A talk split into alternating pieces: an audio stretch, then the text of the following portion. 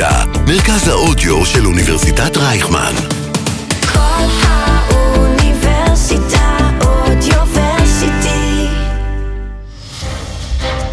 הטרוריסט, מאחורי הקלעים של עולם הטרור והביטחון.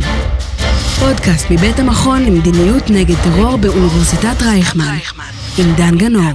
טוב, אז שלום לכולם, אה, אני דן גנור, אנחנו כאן בספיישל מיוחד של הטרוריסט לכבוד הכנס המיוחד אה, של המכון לחירות ואחריות והמכון למדיניות נגד טרור באוניברסיטת רייכמן, שעוסק בעצם אה, במעבר ממחאה פוליטית לאלימות פוליטית ובניתוח התופעה. ואיתנו נמצאת פרופסור סיון הירש הפלר, היא פרופסור חבר בבית ספר לאודר לממשל דיפלומטיה ואסטרטגיה, כאן אצלנו באוניברסיטת רייכמן, והיא מתמחה בקיצוניות פוליטית.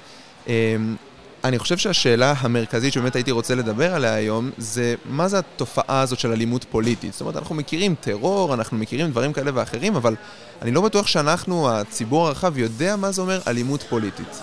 אני חושבת שהדילמה הזאת נמצאת גם אצל מקבלי ההחלטות, גם במידה מסוימת ברשויות האכיפה, ותכף אני אסביר, אבל בעיקרון הסוגיה הזאת סביב ההגדרה היא סוגיה באמת באמת חשובה. שלא רלוונטית רק לאנשי האקדמיה שכותבים על זה מאמר, אלא יש לה באמת השלכות פרקטיות בשטח, אה, ואפשר לתת דוגמאות של זה. אה, אני חושבת שאולי המורכבות של המושג נובעת מהשילוב בין שני מרכיבים, בין הפוליטי לבין האלימות. פוליטי הוא גם מובן, או מונח שיכול להיות מאוד מאוד רחב, נכון? אפשר להכניס פה כמעט כל התנהגות אה, אנושית, האישי הוא הפוליטי, mm-hmm. ואלימות אה, גם יכולה לכלול, אם מותחים אותה, את המושג מאוד, יכולה לכלול לא רק את הסוג או דפוס מסוים שאתה הזמת, הזכרת מקודם, והוא הקיצון, שזה טרור, אלא דפוסים אה, נוספים רבים ואחרים. הרבה התנהגויות פוליטיות, ולכן זה מקשה, מייצר מעין שדה מוקשים, תקרא לזה רעיוני, בסוגיה של תופעת הטרור. נוסיף לזה ויכוח שקיים בספרות על מה זה באמת אלימות פוליטית. האם אנחנו צריכים ללכת ולדבר על המובן המאוד צר של המילה? זאת אומרת, ההתמקדות צריכה להיות בכוח הפיזי, השימוש והפעלה של כוח פיזי כנגד זולת.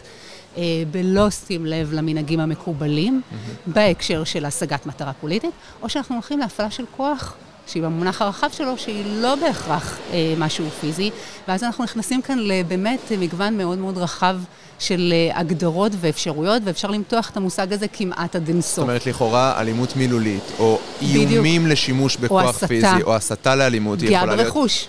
נכון, אוקיי. ונדליזם, האם, ונדליזם. זה, האם זה נחשב לאלימות פוליטית? והאם האזרחים מבינים כששואלים אותם בסקרים שיוצגו לנו היום, מהי אלימות כששואלים אותם? כן. האם בשבילם להיות במחאה ולהיות בעימות, face to face, פנים מול פנים, לצעוק בצורה אגרסיבית, כמעט שיש חיכוך בין גוף אחד לשני, האם הם תופסים את זה כאלימות? חלקם יגידו שכן, חלקם יגידו שלא, ומה אנחנו עושים עם המשמעות הזו? אה, והמשמעות הזאת היא כן חשובה כשאתה בא לפרוט את זה למקבלי ההחלטות, לרשויות האכיפה. למדיניות מסוימת. נכון, ואיך אנחנו מתמודדים עם התופעה, וגם האם באמת יש הקצנה. זאת אומרת, אם אנחנו רוצים באמת לענות על השאלה האם באמת יש הקצנה, אה, והאם יש יותר אנשים שתומכים באלימות פוליטית, איך נמדוד את התופעה, אם אנחנו לא מסכימים, אוקיי, על ההגדרה, על ההגדרה עצמה.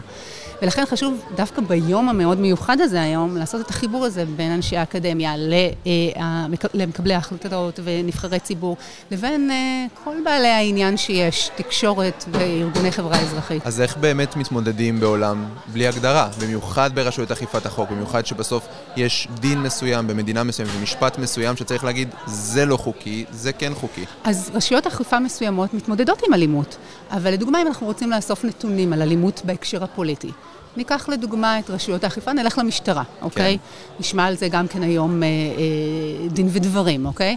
אז אנחנו נראה שהמשטרה אוספת כמובן נתונים על אירועי אלימות, אבל אלימות בשבילה היא אלימות. כל אלימות היא אלימות, ולא אלימות בהכרח בהקשר הפוליטי. Mm-hmm. אז אם אתה רוצה היום לקחת. מהמשטרה נתונים על אלימות פוליטית, אין נתונים שמתייחסים בהכרח לאלימות הפוליטית. זאת אומרת, זה לא מופרד זה מסוגי לא אלימות מופרד. אחרים. ייתכן ואנחנו יכולים לפנות למשטרה ולבקש ממנה על בסיס אינדיקטורים מאוד מסוימים שתביא לנו את הנתונים האלה, אבל גם הם יהיו מאוד ממוקדים לפי התפיסות וההגדרות החוקיות של מהי אלימות באופן כללי.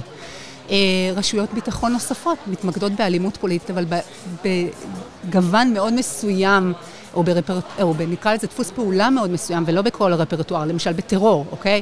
אז טרור בצד הפלסטיני, טרור בצד היהודי, אבל לא במגוון או ברפרטואר הרחב של אלימות פוליטית. זאת אומרת, בעצם תחת אלימות פוליטית אני יכול לכלול לא רק טרור, אלא גם אה, התנגשויות פוליטיות, גם... רצח אה, פוליטי, התנגשויות, הפגנות אלימות אה, שמתחילות אבל בהקשר הפוליטי שלהם. אה, יש כאלה שדיברו על, אתה יודע, איום, זאת אומרת, אלימות שהיא מילולית.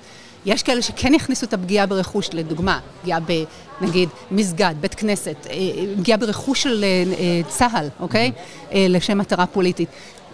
כל כש- אלה נכנסים לנו כשאנחנו. מדברים על המעבר הזה, כי זה בעצם נושא הכנס, ממחאה לאלימות פוליטית, אז בעצם מה שאת אומרת זה שזה סובייקטיבי במידה מסוימת? זאת אומרת, יש אחד שיבוא ויגיד, המחאה הזו היא לא אלימה בכלל, רק, לא יודע, הוטחו קללות כאלה או אחרות, ויש שיבוא ויגיד, מה זה אלימות לכל דבר, הוא איים לפגוע בי.